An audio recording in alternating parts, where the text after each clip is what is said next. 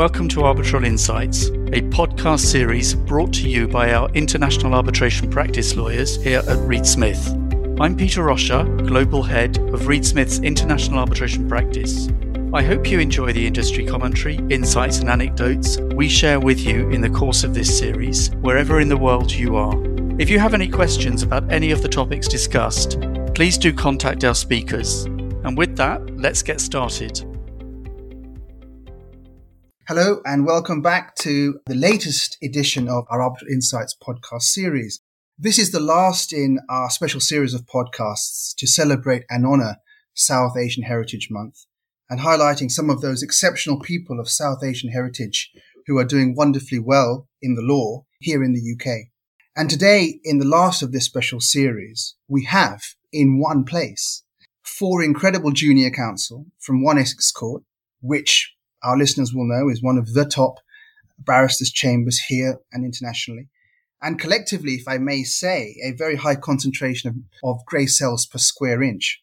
All four guests today are already stars and will be the leading lights at the bar and I dare say in the judges' benches in the years to come. They are quite simply formidable. We have with us today Nehali Shah, Veena Srirangam, Niranjan Venkatesan and KV Krishna Prasad, who goes by the name Krishna. A very warm welcome to you all. I will say a few words about each of you because it's befitting that I do so. Before I do say that, I will tell you that Nehali, Veena, Krishna, and Niranjan have expertise in a number of the core areas of practice at one Essex Court that one would expect international arbitration, banking and finance, insurance, energy, and several other areas of commercial law. So first up, Nehali. So Nehali was called to the bar in 2008 and has been instructed in an absolutely stellar series of cases over the years and has been instructed in the last two years by the top 100 UK companies more than any other junior at the bar, which is quite an accolade, Nehali. One QC has famously said, and I'm going to find out who this is in due course, but not in this podcast. I would not be surprised if one day she were to emerge as a Supreme Court Justice. Now, that is quite a reference. So, hello, Nehali. Hi, Gautam. Our next guest that I'd like to introduce is Niranjan Venkatesan. He was called to the bar here in the UK in 2015. Prior to that, he taught law at Oxford and he practiced at the Indian bar uh, between 2011 and 2013. It's been said about him quite rightly that he's, quote, truly phenomenal, incredibly sharp and bright, and someone who knows case law inside out. He is a legal dictionary, end quote. Again, a wonderful reference for you, Niranjan. Next, we have Krishna. So Krishna was called to the bar in 2017. He taught law at Oxford before he came to the bar. And one of his major areas of specialism when teaching was the law of restitution, where his work was cited with approval by the now Lord Leggatt. And that's again a wonderful reference to you, Krishna. Krishna is also qualified in India and is also a very keen academic and is currently writing a number of books on Indian law. So, hello, Krishna. Hi, Gautam. And last and definitely not least, we have Veena Srirangam. She was called to the bar in 2017 Veena was previously a tutor at Cambridge, and she has also written extensively in several areas and is one of the truly, again, rising stars, not just at One oh Essex Court, but at the bar generally. So it was with huge joy that I'm speaking to all four of you today, and I'm really grateful that we're doing this one. Actually, this is a unique podcast, I must say, because it's the first time we've done one with more than one person. So it's actually, you know, we're breaking new ground here. So that's really good. So let me ask you all the first same question to start with. And that is this How did you come to the law and what made you choose the law? So let me start off first with Nehali. Sure. I didn't know any lawyers growing up in our, in our family or sort of more widely, but I always liked the idea of the law the idea of argument, the idea of persuasion, the idea of advocacy, ideals of civil justice, the types of issues at stake. So I came to the law. I did a bit of work experience when I was at school and then decided that I wanted to do a law degree. So I studied law at university after doing quite a wide range of different subjects for A level. And even when I came to my law degree, I had an open mind as to careers after the degree, and I was still interested in banking and consulting and other things. But having studied the law, I knew that I just loved the subject and, and wanted to practice in it. And so, having studied the subject, I then confirmed my interest in it and that I wanted to pursue my career in it. Fabulous. So, I'll ask Veena next, please. Like Nehali, I didn't know any lawyers growing up. I didn't have any lawyers in the family, in the immediate family, or in my parents' social circle. So I came to the law very much as a, an academic subject. Discovered it probably through open days and interesting lectures that I went to just before university. And similarly to Nehali, I had quite an open mind when I was studying law.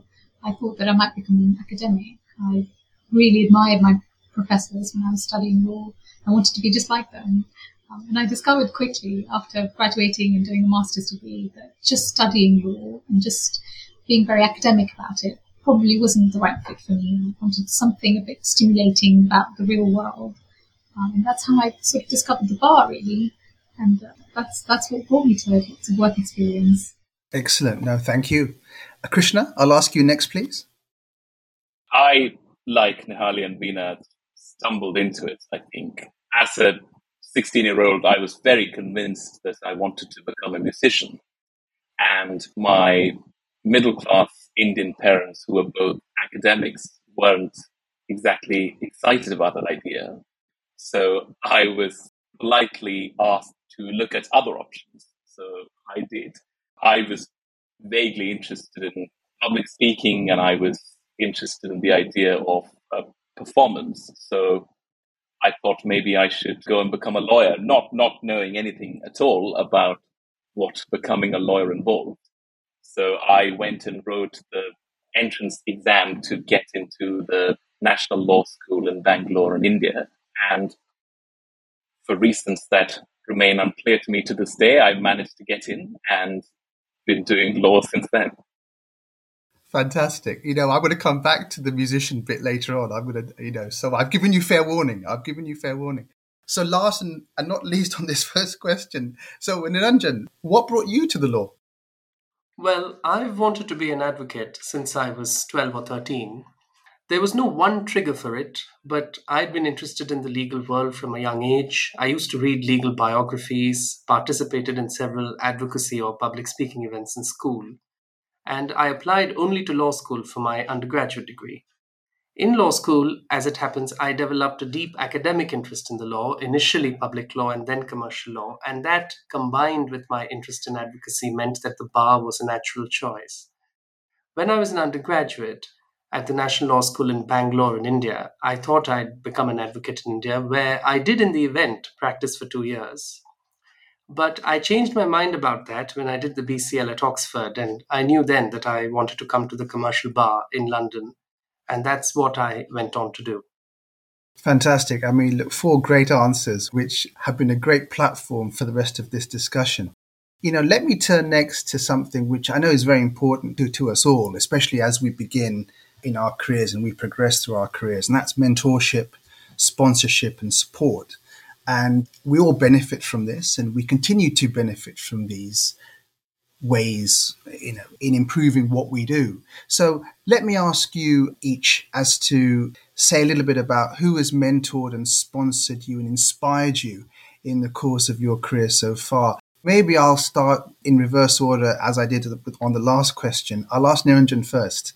Who would you say has uh, been your greatest mentors and sponsors and who's inspired you the most?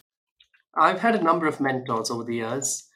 Ever since I started at the bar in 2015, I've been very fortunate to have worked closely with Laurie Rabinowitz, QC. As everyone knows, he is an absolutely outstanding lawyer and advocate, and he's probably the person I've learned the most from. More generally, over the past few years, I've had the privilege of working with some of the finest silks practicing at the commercial bar, such as Mark Howard QC, the late Robin Dicker QC, David Mumford QC, and others, and I've learned a great deal from all of them. Going further back, Ever since I was a law student, I've hugely admired Lord Hoffmann and Lord Sumption, particularly for the depth of their legal analysis and the clarity of thought and exposition in their judgments. So it was a real honor that when I did a doctorate at Oxford, Lord Hoffmann was one of the examiners. And when I did the BCL, I was taught restitution by Justice James Edelman, as he now is, and he encouraged me to come to the London Bar and, in particular, to 1 Essex Court, and I'm very grateful to him for that. Those are just some of the mentors I've had. There have been others, and I'm greatly indebted to all of them. Thank you, Niranjan. So uh, let me ask Krishna next, please. A huge number of people have helped and supported me. As for mentors, I think the the one person who stands out is Niranjan. We were in law school in India at roughly the same time, where he was two years my senior, and we were in Oxford together for a few years before he came to the bar. And I think if I hadn't met him, I may not really have ended up at the commercial bar. Again, a huge number of people who I've learned a lot from and who, who have inspired me, but probably the name that stands out is Lord Pannick, with whom I did an appeal recently. And I think, like all great lawyers, he has the ability to simplify rather than complicate things. And the astonishing skill to reduce to one or two simple sentences a complex three day appeal. It's it's not really a quality that one can emulate, but it's it's worth trying, I think. Well, we've had some incredible names, incredible people who'd grace the list of anyone worldwide. You know, let me then turn to Veena like Krishna, there are many, many people who have supported me and many, many people who I admire. But one person who really speaks to my journey to 164 is Anna Boase QC. She emailed me when I was still considering the bar in 2015 or 2016. Um, and I was teaching at Cambridge at the time with details about women at the commercial bar open day that 164 was putting together. And she said, Oh, can you pass this on to your students? And I wrote back saying, Oh, well, thank you very much. It's very interesting. And actually, I'm also considering coming to the bar and I find this open day quite interesting myself. So I will also apply and hopefully come along. And within a matter of minutes, I got a response back saying, Oh, that's very interesting. I'd really like to meet you and talk to you about coming to the bar with commercial bar um, and just for us to connect. And that was the first positive message I had received from the bar about wanting wanting me. It wasn't just me applying to be a part of that group. And that really had a huge positive impact already. And when I met with her and spoke to her, I, I, I found her to just be a normal person who practiced as a barrister. And it wasn't this sort of incredible, uh, it just humanized the profession for me. And to be able to connect with her and learn more about the commercial bar was a, hugely positive experience. And happily for me, she was my pupil supervisor for six months, which allowed me an even greater opportunity to learn from her. And I admire her greatly as an advocate. I've just done a short trial with her and she managed to change the mind of the judge quite a long way by the end That's of the brilliant. Trial. And it was great fun. Well, fantastic. And last and not least on this one, Nehali, please. Sure. So, in terms of uh, initial mentors and going to the bar, I, I, wasn't really sure I wanted to go to the bar, and I was sort of very risk averse and tempted by firms offering me nice salary packages and handshakes and wining and dining and so on. But my director of studies at the time in Cambridge, Pippa Rogerson, who's now the master of Caius, persuaded me to go for the bar and encouraged me a lot, and also told me a lot about One Essex Court, where a few people from my college already. So she definitely encouraged me to go to the bar. And whilst at the bar, lots of the leaders I've worked with have hugely inspired me and encouraged me along the way in particular, for example, Tony Grabiner and David Wolfson, I've learnt hu- huge amounts from in terms of advocacy. Uh, Tony Grabiner has the most amazing presence in court, like Lord Pannick, Krishna mentioned, just making everything so concise and simple. I've learned the importance of that a huge amount from him. David Wolfson is also an amazing advocate, so conversational, so interesting. I've learned the importance of trying to make the judge laugh, which he does very well, uh, even with judges who you think might not do so. More recently, I've worked a lot with Sonia Tolaney, and, and now seeing more female advocates in court is brilliant. And it, I think it's great, particularly for female practitioners, to see different styles of advocacy and and to have female mentors as well and also opponents jonathan sumption seeing for example his opening speeches and cross-examination was like a masterclass in advocacy and, and such an inspiration I mean, those are all incredible answers. I've got to tell you, you know, I must resist the temptation to sort of make too many anecdotes on what you've just said. But all of those names, I can, uh, I've come across, I've worked with, I've had them as opponents over the years. I admire all of them. And I remember so many things about you know, all of the people you've mentioned and in terms of the judges and the senior counsel that you've worked with. But I must say, of all of that, I think the fact that Niranjan, you were such a huge inspiration to Krishna, I think that is an amazing thing because, I mean, I think this is because I think a big part of it is inspiring each other.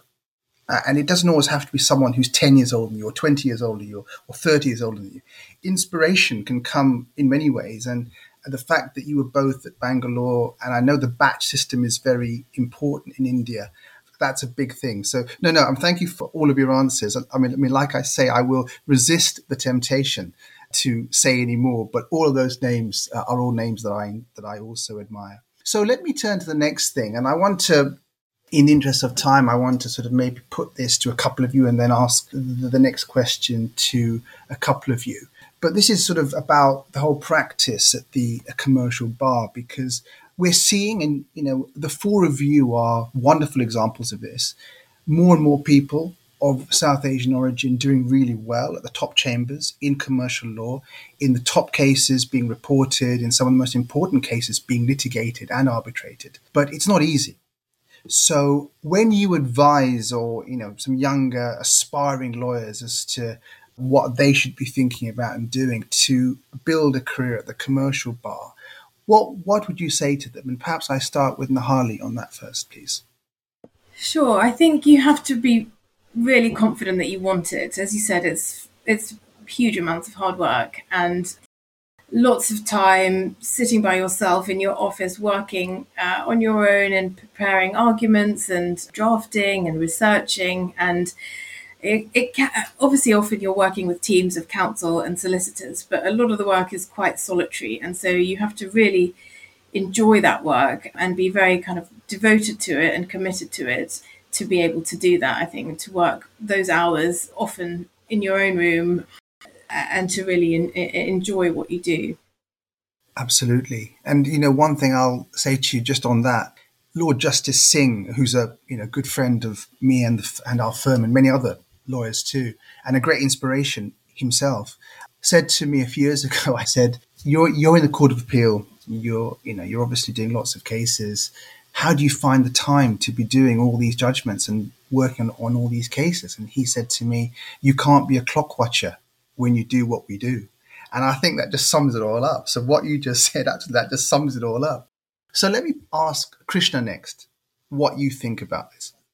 I'm not sure I have much advice to give to someone who is sure they want to come to the commercial bar, but I, I do have advice to give to people who are unsure whether they want to come to the commercial bar, uh, especially people who are unsure because they think that they are not the type of person who should come to the commercial bar. And I often when I go for law fairs or other events at various universities, I'm hugely surprised by the number of bright and talented people who won't even think about commercial bar because they think that you need to be a certain kind of person to be a commercial barrister. And my experience of the commercial bar so far has been that that impression has nothing to do with reality. So maybe we need to work harder to get that message out to people. I could not agree with you more. It's making it accessible and tangible. That's really important. I, I totally agree with you. And that's the same thing for my side of the profession, too. I agree with you completely. So let me ask the next question to Veena and to Niranjan. And this is sort of, I want to ask you a slightly different a question. I mean, you both in your a period of practice so far, I've been involved and are involved in some incredible cases. And I know the sorts of cases you've been involved in, but I don't want to sort of pick out one of them because there are so many. But can I ask you so far, is there one particular case that's really stood out for you because it's been so challenging, interesting, and frankly, just you know, difficult in part, and you've made some great relationships. I mean, I start maybe with Veena on that. Sure, I was involved in an arbitration that um, took place last year, and I spent most of last year working on that arbitration. It went to a six-week hearing that was split into two phases partly tells you already the complexity of, of an arbitration hearing in that format. And it was pretty grueling work. uh, it was very long hours, mm. very detailed, complex uh, subject matter.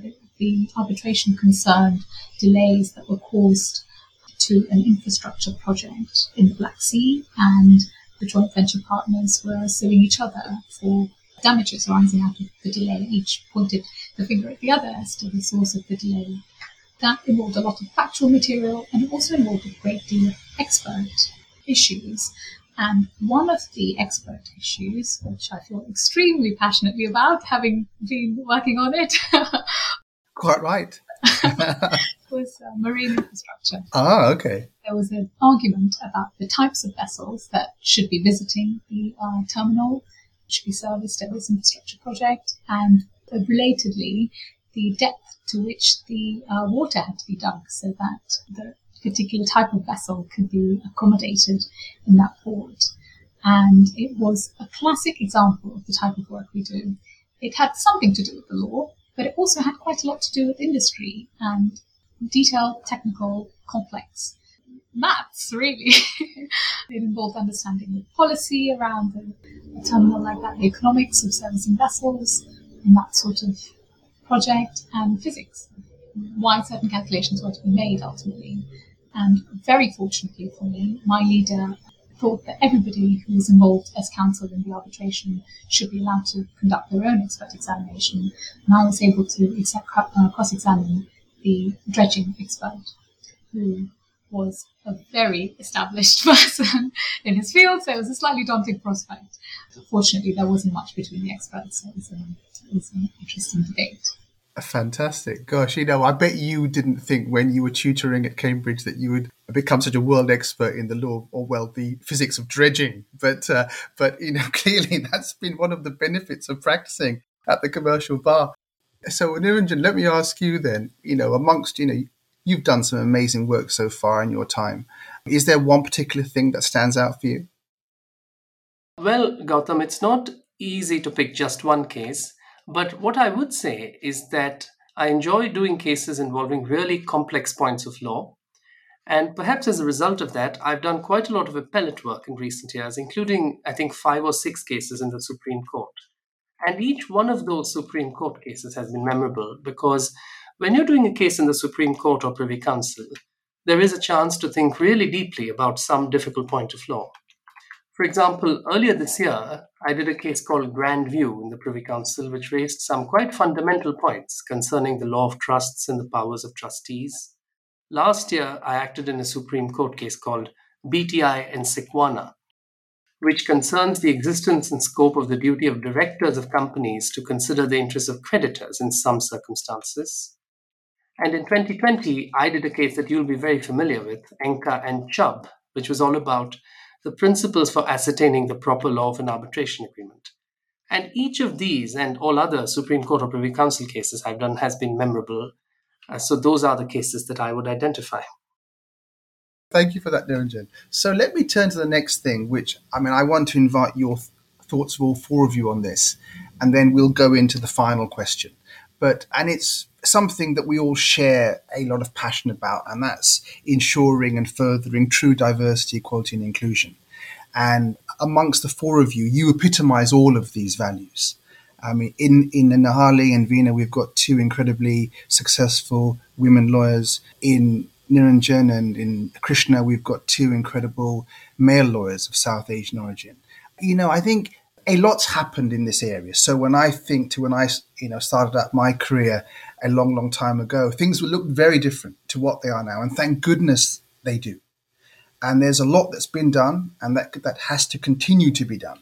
But I wonder if you could just share some thoughts as to what more we can all do. And I'm looking really at people like the four of you and colleagues who share the same history and heritage that we can do to continue to break down barriers to ensure that more people like you are able to do well. So I wonder if I could first of all ask Nehali to share some thoughts on that. Sure. I, like you, agree it's so important to improve diversity within the law. And when I was growing up and I didn't know any lawyers, the, the few that I managed to meet had such an impact on me because, you know, the, the only concrete examples of lawyers that I'd met. And so that the advice they gave me and the encouragement was massively important. I think we need to start very early at school because if people, it's all very well trying to improve statistics for the number of trainees you take or pupils or tenants, but if you don't get people starting early enough at school so that they get the requisite grades because it is massively demanding and competitive, so you need good grades to get into good universities and then carry on, it'll be too late. So I think lots of outreach to schools to go and do careers talks and to, to talk about what we do and make it seem interesting and exciting as it is and to inspire the youngest people so that they start thinking about it early, I think is very important. So I, I, often go and do school assemblies and, you know, sometimes very young 11, 12 year olds and talk about what we do because for many people it will be outside the realms of what they'll have heard about. So I think we need to start very, very, very early. Fabulous. Thank you, Nehali. Let me turn to Krishna next for some thoughts on this. I think for me, there are, there are two main aspects to it. One is widening the pool of people who apply to join chambers. And it's a point I made earlier about why people don't even cross that threshold because they feel it's not for them. And the second related aspect is representation. We all identify more with people who look and sound like us. And, and in, in my case, for example, I remember listening to a talk by Pushpinder Saini QC, who's now Mr. Saini, about life at the bar. And that had a huge impact on my decision to come to the bar. So the more people that younger applicants have the opportunity to listen to at the bar who are like them and who they identify with, I think the more chances that they will be encouraged to at least consider this as an option. Excellent, thank you. Yeah, and you know, Miss Justice Saini is one of that uh, inspirational, you know, triumvirate of judges. I think at the moment we can look at Lord Justice Singh, Miss Justice Saini, and Miss Justice Chowdhury and think, wow. I mean, there's more to come, but that three is an amazing triumvirate. So let me turn next to Veena just for some thoughts on this, please. Yeah, absolutely. I totally agree with Krishna and Nehali. There's a lot to be said for representation and to see yourself represented in a job that you want to do has a, has a real power. I also think that the message of diversity is something that has perhaps been underplayed a little bit, regardless of who we are and, and what we look like or what our backgrounds are. This job is really about how well you do it. Nothing else really matters. You, you just need to do it well. And that raw meritocracy is is something that really commends the bar as a profession, and it should commend itself to absolutely everyone who's able to do it well. And part of what we are doing in 164 is to get that message out. We're involved in the uh, mentoring scheme for the underrepresented groups, which is now being run by ComBar.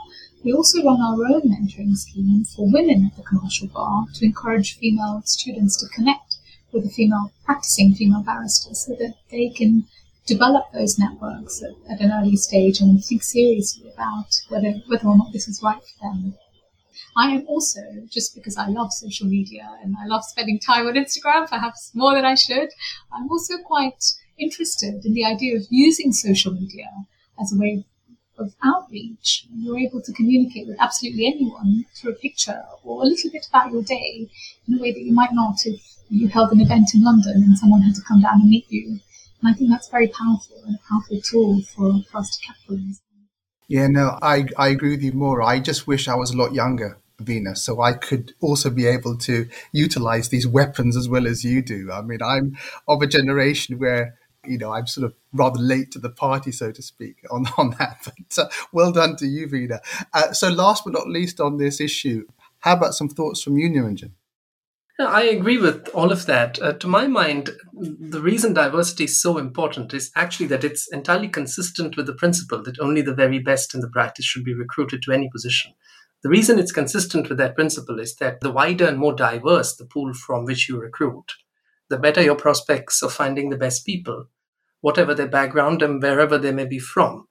So I think the most important point is actually the one that Veena made, which is getting the message out that the commercial bar is a raw meritocracy. I remember that when I applied for pupillage, or when I was considering applying for pupillage, I did as everyone does many pupillages.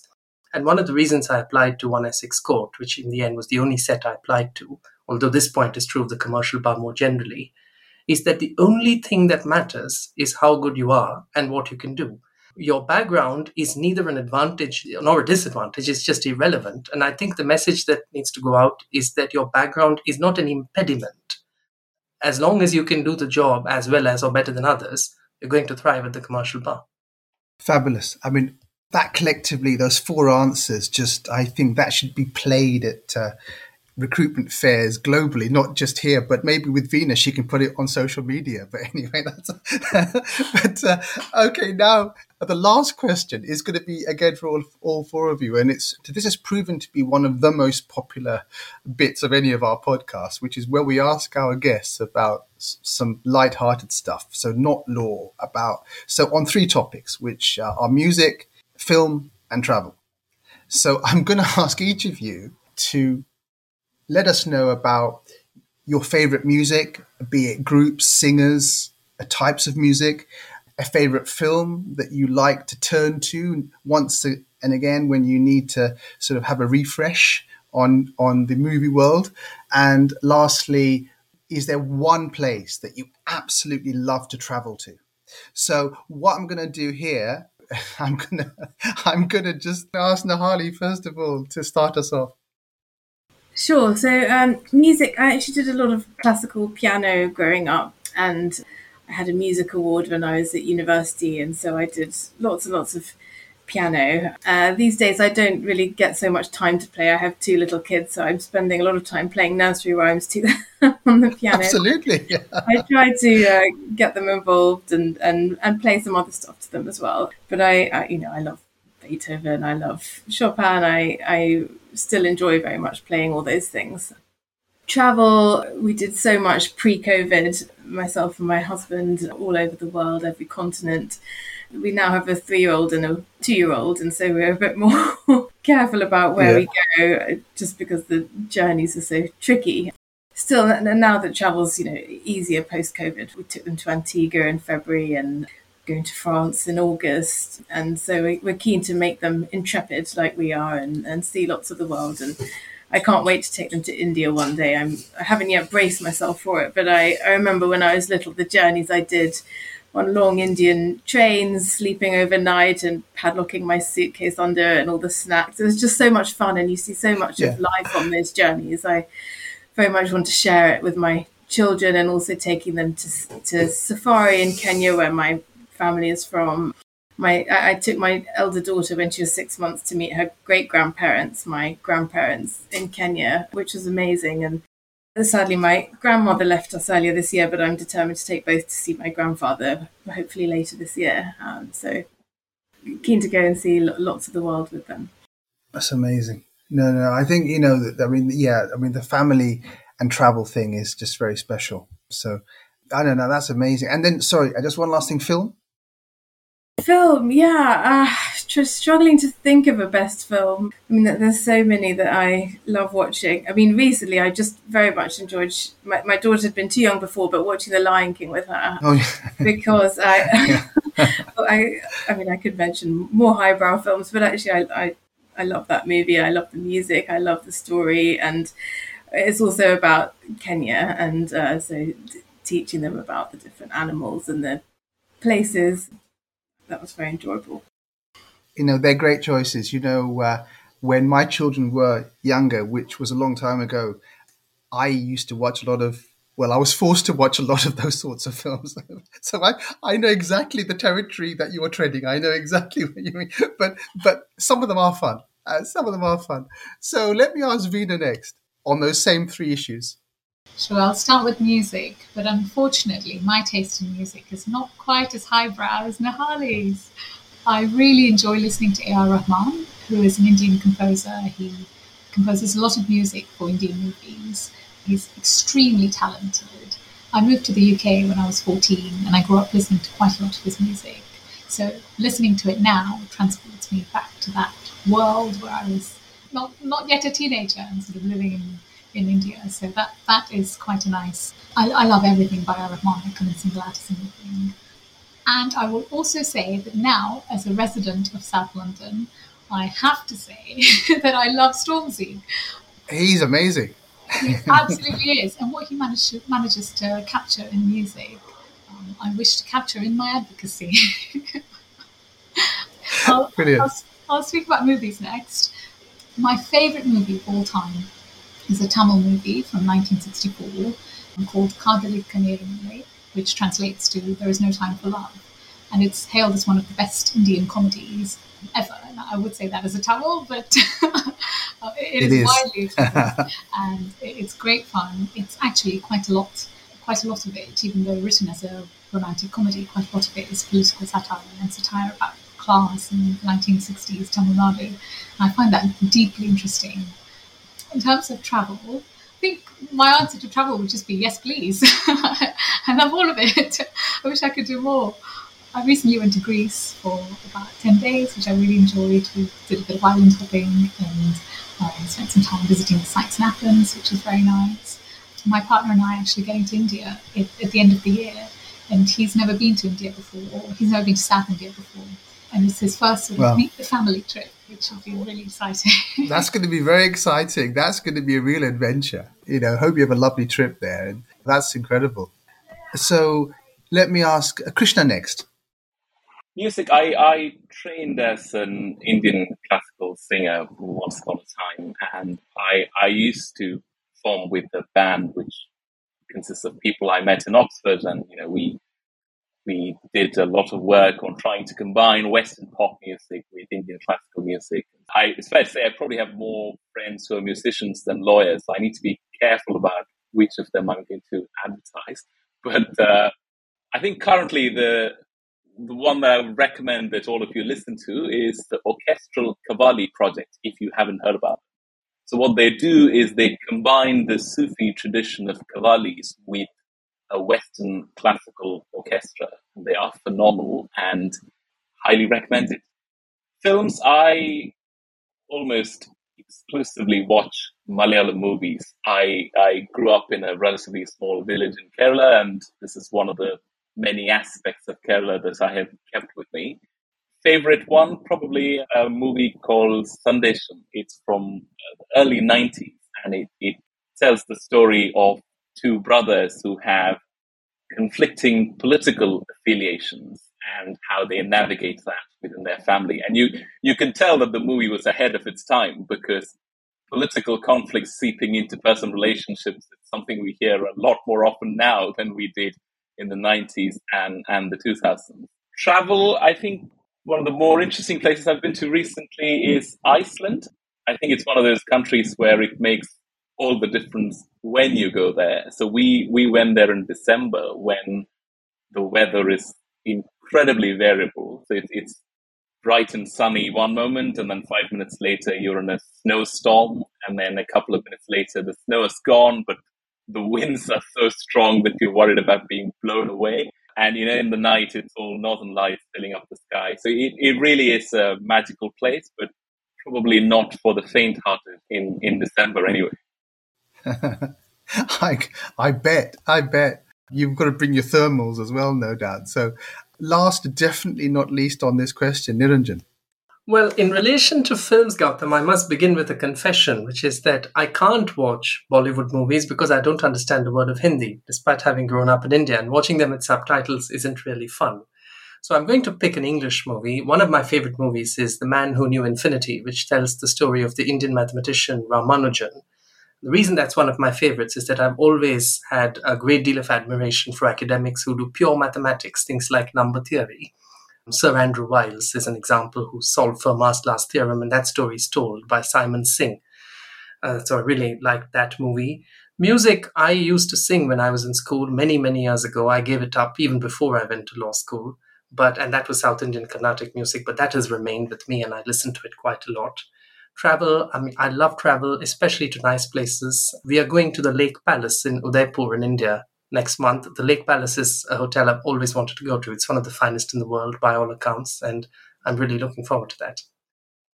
Well, look, apart from being four incredibly talented lawyers, you're four very talented individuals. I mean, in the course of this discussion, look how many other skills we've actually, you know, found out about you all. I mean, quite honestly, you could have a 1 Essex Court band you know, you'd have a, you know, you, you could have, you know, John Legend would have a, and Stevie Wonder would have real competition from Nehali on the piano. And, you know, the singers, I mean, we've got singers and extraordinary people in the rest of you. So amazing, absolutely amazing. And, you know, I'm, i must say, just as we close this, Udaipur, the Lake Palace, Niranjan, is incredible.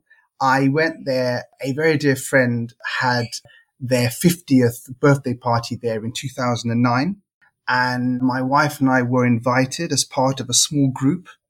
And basically the whole hotel had been taken over just for this birthday party.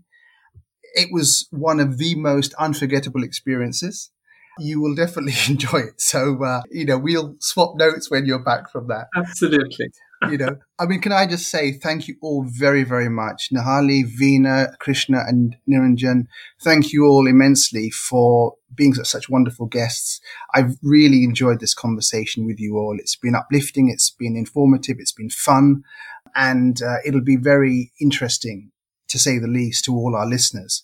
And I also want to express huge thanks to you all for being who you are, for being the amazing lawyers you are, the champions you are for everyone of South Asian heritage.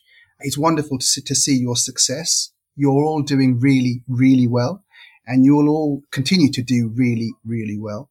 And I look forward to seeing your continued progression and elevation in the profession. It's wonderful to see people like you do well and, and also to set such an example to so many others. So thank you very much for your time on this podcast. And I look forward to seeing you all in person very, very soon. Thank you, Gautam. Thank you. Thank you for having Thank us. You very much. Thank you. Thank you so much. Arbitral Insights is a Reed Smith production. Our producer is Ali McCardell. For more information about Reed Smith's global international arbitration practice, email arbitralinsights at reedsmith.com. To learn about the Reed Smith Arbitration Pricing Calculator, a first of its kind mobile app that forecasts the costs of arbitration around the world, search Arbitration Pricing Calculator on reedsmith.com or download for free through the Apple and Google Play app stores. You can find our podcast on Spotify, Apple, Google Play, Stitcher, reedsmith.com, and our social media accounts at Reedsmith LLP on LinkedIn, Facebook, and Twitter. This podcast is provided for educational purposes. It does not constitute legal advice and is not intended to establish an attorney client relationship, nor is it intended to suggest or establish standards of care applicable to particular lawyers in any given situation. Prior results do not guarantee a similar outcome.